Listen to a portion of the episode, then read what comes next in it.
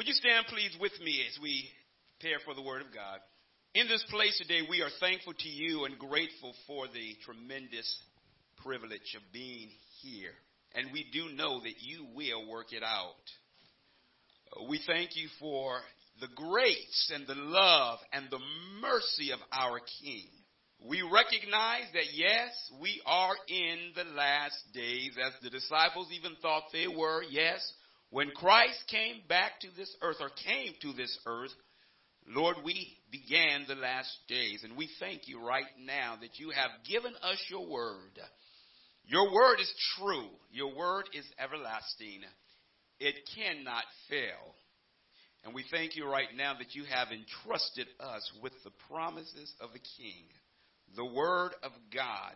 We pray today that we will allow the Word to wash us, to cleanse us, to make us whole. We thank you right now and give us ears to hear what the Spirit is saying to the church. We give you glory in Jesus' name. Amen.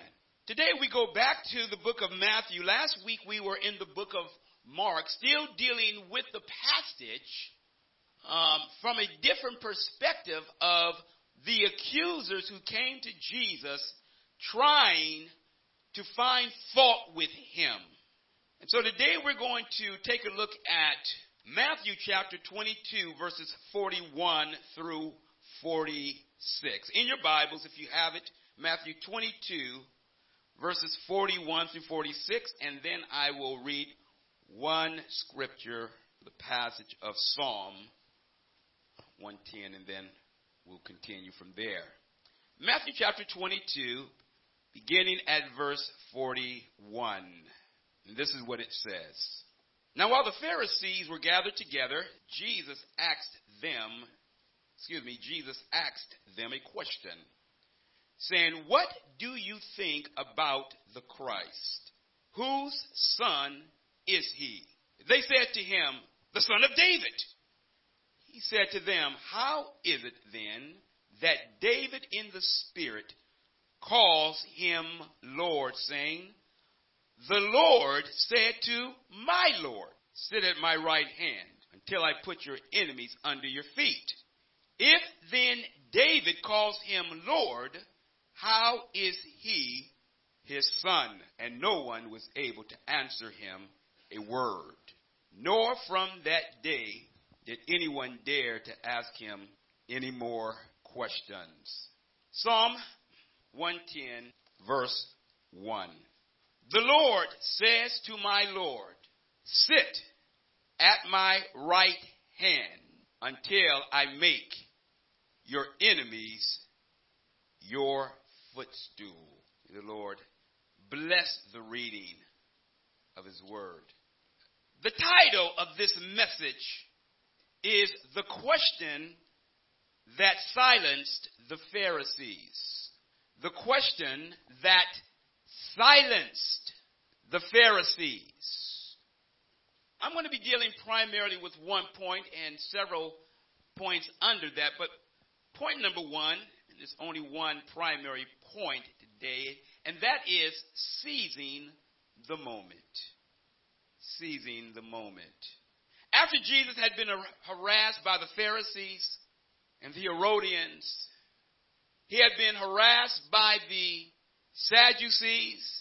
If you recall, the Pharisees first came to him with the Herodians, talking about was it lawful, should they pay taxes to Caesar, trying to trap him. And, and after Jesus gave his reply, the Sadducees came and gave him a question and tested him about marriage. They did not believe in the resurrection. And as I mentioned, they didn't believe in spirits. They didn't believe in life after death. I told you that's why they were sad. You see. You know that. That's why they were sad. that was the second group of questions. And then the third group of questions, or the third attack, I should say, came when the Pharisees had regrouped after they had saw that Jesus had silenced the Sadducees, and we mentioned that that word silence means to muzzle. To muzzle. They regrouped and they came back with another question. Which is the greatest commandment? And that question was raised by a scribe, a lawyer. And after Jesus gave his response last week that we mentioned, he quoted back, went back to Deuteronomy chapter 6. Matthew, we said, picked up with verse 5, but Mark, if I recall, he actually used verses 4 and 5. Hear, O Israel, the Lord our God is one. That is what we call the Shema, that first word in Hebrew, hear, hear. Thou shalt love the Lord your God with all your heart, soul, and mind. And the Lord then mentions, and your strength. And after he gives this answer, we see that the scribe responds to Jesus' statement, and the Lord said to him, You are not far from the kingdom of heaven. And as you mentioned, as I mentioned last week, the title that came from that passage was Almost Saved. Almost Saved. And so today we now pick up with the question now that Jesus asked the Pharisees as they are now being grouped together, as he has answered their question, he poses a question now to them. You know that Jesus is asking you questions as well. And I want to know, are you answering? have you even paused to even give ear to what he is saying? There are a lot of people that's running really fast, but they have not stopped to hear what the Lord says. So we have seizing the moment. Now, the first thing I want you to know, number one, under point one, is that Jesus takes advantage of the group all being together. Now, I want you to know something interesting. They all came to Jesus. They came to him as a group, but he was alone in the sense they came to him individually as an individual. And what Jesus does here, as they are all there with him, the Pharisees and the group and the disciples, he asks the Pharisees a question while they are all together. This group had consulted with one another. What can we say that will entrap Jesus? What's that one question that we can ask? You know, when some people argue, they, they, they, they got that one thing that they know that will shut down the argument. They can bring this one point up and they know that'll hurt that person. That'll end it. Is that how you think and how you do if you can say one thing. You, now, you know back in the day, fighting words were just say the one thing and you know that the fight was on your mama. That was it. That ended all discussion. The fight was on. Not your daddy, your mama.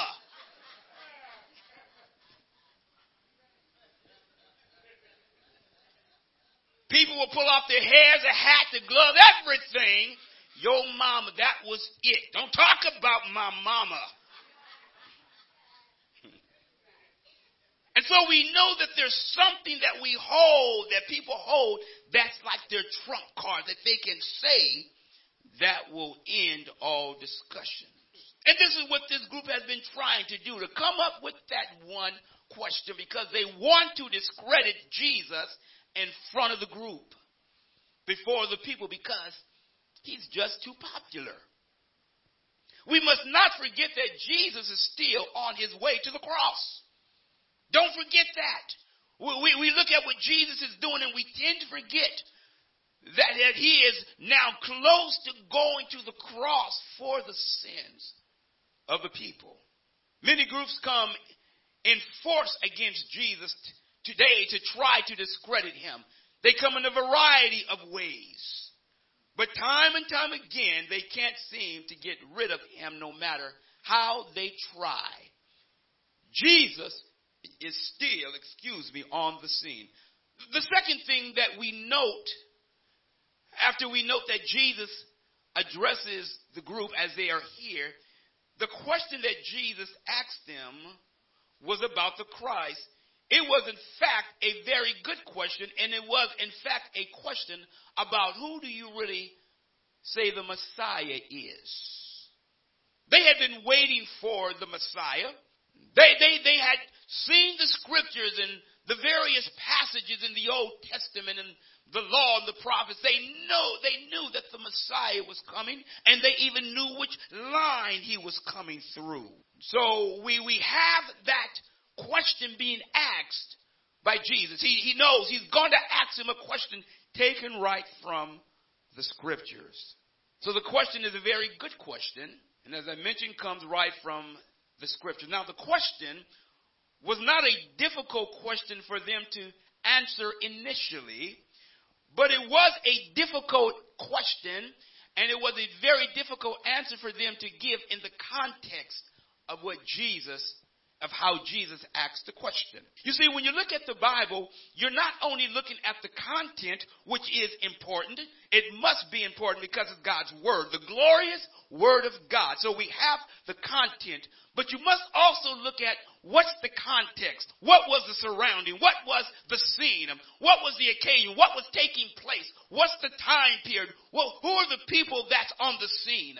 What is the climate like? Not the atmosphere climate, the climate of the times. And so we note the context is very important. They miss the context. They're only looking at, at it from one vantage point, and we'll note that. Now we note that the Pharisees answer the question rather quickly, and I want to draw your attention to what they say. In Matthew chapter 22, let's look at verse 41. Let me just start there. Now, while the Pharisees were gathered, gathered together, Jesus asked them a question, saying, What do you think about the Christ? What do you think about? Now, looking very carefully, he mentions the Christ. Whose son is he? They said to him, The son of David. They answered the question rather quickly. Now, now you note that if you can answer a, a question very, very quickly, you know with Jesus, that's, that's not the end of the story. You, you, you know that. You know that if you come with a, a, an answer, a pop answer real, real quick, that, that's not necessarily the end. That, that is correct. He is the son of David. But the third thing that we note in our two points that we mentioned, they're gathered together. The question there is a follow up question. There is a second question that Jesus asked them. How then can he be David's son? Look at what it says. How is it then that David, in the Spirit, calls him Lord, saying, The Lord said to my Lord, Sit at my right hand until I put your enemies under your feet? Now, we need to take our time just for a moment to go through this. In the book of Psalms and Psalm 110, 1, David, through the inspiration of the Holy Spirit, quote this. And it is Jesus who goes back and pulls these words from the book of Psalms, Psalm 110, 1, and he poses the question from this Old Testament passage. Jesus is giving credit that David was led by the Holy Spirit in stating this, in making this statement. The Lord said to my Lord. What is taking place here? You see, David, through the inspiration of the Holy Spirit, said, The Lord. Who is the Lord? You see, the Lord in the first in this context here is Jehovah God. In the Old Testament, the individuals and the scribes and the leaders did not use God's name. They didn't want to write the name God. Why? Because his name was so holy. They didn't use his name. They said God's name is just too powerful. We can't use his name. And in fact, when they would be writing the name on the scroll and writing it on papyrus and writing it out, Every time they came to that name God, they would throw the pen away and get a new pen because of the holiness of God's name. Can you imagine? God, throw that pen away, get another one. The Lord in his quoting of David, is doing a couple of things. Number one, he is stating that David's words are part of the inspired word of God in the Old Testament. So for those of you who say, I just don't read the Old Testament. It's just, just, I just don't like the Old Testament, all the stories. I just, I just read the New Testament. You need to read the Old Testament because the Old talks about everything that's happening in the New. And if you're going to understand the New, you've got to read the Old. And so the Lord goes back to Psalm and he gives this quotation to them. And it is interesting that they know the answer right away. What do you think about the Messiah, the Christ? Whose son is he? He's the son of David. They answer quickly. And then, well, if he's the son of David, how then can David call the Messiah his Lord? So we now have the Lord said to my Lord. God said to Adonai, you see, because they didn't like to use the name God, the name Adonai, which means Lord, was used in God's place. So in the Old Testament, when you would see the name Lord or Adonai, it was always a reference to either God Almighty or God. You will notice the God, the God Jehovah. Oftentimes, God Jehovah, Adonai, Lord, and in the context, you need to find out what is it referring to. But they would use the name Adonai. So whenever you saw the name Lord in the New Test in the Old Testament, it often meant God Himself. So we have the Lord Jehovah says to my Lord. Wait a minute, my Lord. David is now saying he said to my Adonai, my Lord Jesus Christ. You, Jesus, sit at the right hand of the Father. What's the right hand? It is a place of authority. It is a place where one has, has honor. Do you remember when, when um, the two disciples of Jesus, uh, John, I think James, they, their mother came and says, uh, Can my sons have places of honor when you come into your kingdom? Can one sit on the left and one sit on the right? Places of honor. And so, and so when the Lord God Almighty says, in his robe, Jesus' robe, sit at my right side until I make your enemies your footstool. This is the question that's posed to them. So as they give the answer, he's saying, so how can David call him Lord, how can he then be his son? And that question that Jesus asked them silenced them because they had no response. They began to, when there's something you don't know, you start scratching your head. Hmm. Ain't, the answer ain't coming because you're scratching your head.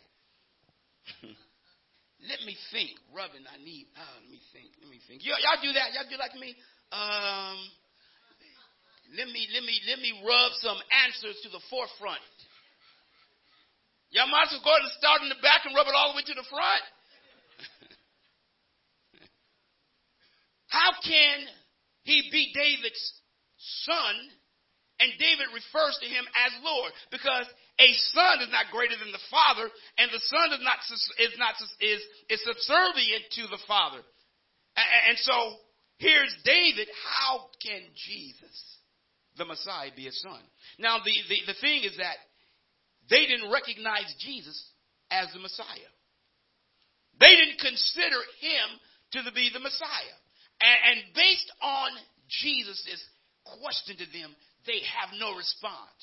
Have you ever been in a situation to where you've just been silenced? Somebody said something and you didn't have a comeback. You knew that they had you. And so what you did, you got mad. Then you called them a name. Because you didn't have a comeback. You know you lost because you called him a name. To sit at the right hand and to subdue one's enemies. To sit at the right hand. The passage in Psalm chapter 110, verses 1 through 4, is the most quoted psalm in of the Old Testament passages in all of the New Testament. That Psalm 110, 1 through 4, is the most quoted passage in the New Testament. References I'll give you, won't go to them now. Acts chapter 2, verses 34, 35.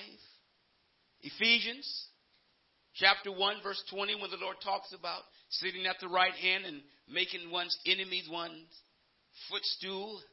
Hebrews chapter 1, verse 13. These passages talk about Jesus. Philippians, you read passages, chapter 2 verses, actually 5 through 9, that every knee's going to bow to him. When we think about this here, the authority of Jesus at the right hand of God is awesome. And the and, and the Bible says that David says, "My Lord." And so, the question that Jesus asks them, they have no response. In the book of Joshua, chapter 10, someone find this quickly. Chapter 10, verse 24. When you find it, I want you to read it. When the Israelites or people were fighting in the Old Testament, and you conquered your enemy, it was a common practice to put your foot on their neck. Now, you always say, Boy, I'm going to put my foot on your neck. Well, actually, it was something that they actually did. It was a way of showing that they had conquered their enemy. Who has Joshua chapter 10, verse 24? Sister Michelle, would you please read it? I'm, because I'm recording, I'm going to repeat after you say. Read it. When they brought these kings that they had defeated out to Joshua, Joshua called all of the leaders, all of these men of Israel, and said to the chiefs of the men of war who had gone with them, Come near here, put your feet on the necks of these kings. And so they came near and put their feet on their necks. And this was a way of saying, sit here until I put your enemies under your footstool. It was a way of showing that one is in subjugation to the Lord. One is in subjugation to the one who has conquered them. And this is what the Lord God Almighty said Sit here, son, until I put your enemies under your feet. The question that they could not answer. They missed a point because the question that they answered was they were only saying that the Messiah was going to be the natural descendant of David. But there's a part that's missing that's huge. You see, Christ, as being God, was David's Lord. So when David said, My Lord, he was acknowledging, first of all, that Christ in his role was David's Lord. But as a human being, he was David's son. You see, when you look at the Word of God and the passages of the Bible, Jesus had a dual nature. He was yet God and he was man. Fully God and yet he was human. Fully human. They missed it. They only said he is David's son. And so when Jesus said, how can he then be his son? They didn't have an answer. It would have been an indictment against them. They didn't accept Jesus as the Messiah. Now I want you to know something else. I, I don't want you to want you to miss this. When Jesus was coming into town, in 2245, it says, If then David calls him Lord, how is he his son? I want you to look right back in Matthew chapter 21. Just go back a couple of pages. I want you to look at verse number 9 first. Verse number 9. And this is what it says. Now, this is as he's coming in his, in his triumphal entry into Jerusalem. And the crowds that went before him and that followed him were shouting, Hosanna to the Son of David. Blessed is he who comes in the name of the Lord. Hosanna in the highest. Verse 15. But when the chief priests and the scribes saw the wonderful things that he did, and the children crying out in the temple, Hosanna to the Son of David. They were indignant. You see, when Jesus came into Jerusalem, the people and the children were saying, Blessed is he who comes in the name of the Lord, the Son of David. That title was his messianic title. It was a title that says Jesus, this Jesus, is the Messiah. And so when Jesus, in being acknowledged by these individuals, he in fact in chapter 22 in the passages that we read today is acknowledging without even having to say it that I am the one that they spoke about in the Old Testament, and what silenced them is what also convicted them. These individuals didn't see and would not recognize Jesus as the Messiah. He was David's Lord because he's first of all the King of glory. He's God. And then he's the son of David because he was born in the flesh. He comes from the descendant. So when we look at this passage, he is the King of glory. He is the root.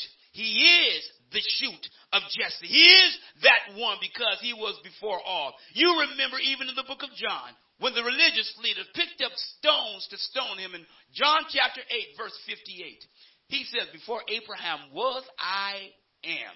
That title, I am, is God's designation. It's the same I am that God used back in Exodus 3.14 when he was talking to Moses upon that mountain. Moses, if they want to know who I am, just tell them I am. That's a cold name. Who are you? I am. I am. When we consider this matter here, other religious leaders, the Bible says in the book of Mark that nobody dared to ask him any more questions. They were embarrassed. So we have the religious leaders, these Pharisees, coming time trying to trap him, trying to discredit him before the people. And what we find is that they are dishonored. And you will note that Jesus actually rose in popularity. The people said, Ooh, Jesus, you're something else. And he grew in favor with the people because of this matter here, because of this. People, I need to tell you this. If you're trying to serve anybody else than God, if you're trying to serve anybody else than the Almighty Savior, you need to put it away, put it down, kick it out, do whatever you need to do. If you're trying to find your satisfaction in anything else, it will not work. Me and Brother George were talking this morning that when he came to the Lord, he didn't know he could have so much fun. And not have a problem as a result. You can have fun serving the Lord. You can worship Him in spirit and in truth. I don't have hangovers in the morning. I, I don't. I don't wake up. Be, oh, oh, Lord God, let me go back and repent for all of last week. No, no, no, no. Sometimes I got to repent for that day. The Lord, I said, I shouldn't have said that. They just got me upset. Forgive me. Oh, we repent, but but we live a life as Christians. We should live a life that is pleasing to God. And when we mess up, we quickly say, Lord, I'm sorry. Forgive me. One of the great things about being a Christian, you not know one of the great things about being a Christian? When we blow, we've got a father who has his arms extended, says, Come on back. And what we are trying to do, we try to run to get away. Because why? We are embarrassed at times because of what we do. Your lifestyle, what you do, will tell on you. But it's the Lord that brings you back to Himself. It is a sad thing as I bring this to a conclusion. A sad thing that the religious leaders, rather than repenting, rather than saying, Lord, what do we need to do to get it right? They went out further and tried to find other ways to get him. They went out and tried to find a, a different way of trying to, to kill him. They eventually succeeded, but you need to note this. It was already the plan of God to go and to have and to become the sacrifice for all individuals. So what we find here is that Jesus Christ is David's God. The Lord, Jehovah, said to David, said, My Lord, my Adonai. He said to him, Sit at my right hand till I put your enemies under your foot. Do you not know that anybody that messes with you is messing with the child of the Almighty King? And that's problems. The question that silenced the Pharisees, the question that silenced them, how can he then be his son? They have no answer. Do you have an answer of to Christ? Why won't you accept my plan of salvation? Why won't you accept my way? Why don't you accept what I've already have done? Why won't you accept the path that I have already laid out. The Lord says, My spirit will not always strive with man. there comes a day and a time when the Lord says, That's it. And it's not those who are saying, I'm trying to get ready, but it is those who have actually said yes to his will. That thief on the cross is currently magnifying the King of glory because on that cross, the Lord said, This day you will be with me in paradise. On the cross. Today, the Lord offers the gift of life freely will you take advantage of it? And advantage of him. Would you bow your heads, please? My spirit will not always strive with man. We can be our own worst enemies because we'll convince ourselves that we can do good all by ourselves. It's a lie from the enemy. The Lord made people to be with people. And if you're trying to be a lone ranger, you will not succeed. I can worship by myself. You can't you're able to get to the house of the Lord. There's a place of corporate worship, a time of fellowship. If you don't know the Lord, you're on the enemy's territory. God didn't make you for that. It's time for you to stop playing church. Time to stop trying to do it your own way. It's just time to surrender. Say, Yeah, Lord, I'm tired. I'll do it your way. I'll do it your way. I'll do it your way. Is there anybody that's tired in this place this morning of running trying to do it their way and do it on their own. Well, the offer is unto you. The question is, will you just simply respond and do it His way? It's not even about trying to figure it, figure it all out. It's about just doing it His way. For those, Lord, who raised their hands, we are praying today for them that you will bring them to a place of complete surrender that which you want them to understand and to have, give that to them at the time of your choosing. But most of all, may they learn to trust you even with that which they don't understand. They'll be willing to say, God, I don't get it all. But I know that when I come to church, when I serve you, when, I, when, I'm, when I'm trying to do that which pleases you, I know that my life goes better. Now I want to be in Christ. I don't want to be outside, in Christ. And so today we pray for the individuals who are going through various things that they'll know that they're not fighting against people, not against flesh and blood, but against, against principalities and high places. Our fight is not against one another. It may seem that way, but against spiritual powers and high places. And the weapons of this life, the carnal weapons won't work, but oh, through prayer Oh, through surrender to God's will, oh, we have the victory. So the way up is actually humbling ourselves. The way of great victory is a matter of submitting ourselves under the feet of Christ. Today, Lord, we are praying that those who raise their hand will say, God, I'll stop fighting. I'll stop resisting and give you my very life. Now you take me and mold me into your image. Make me what you would have me to be. We give you the glory and all of the praise in Jesus' name. Amen.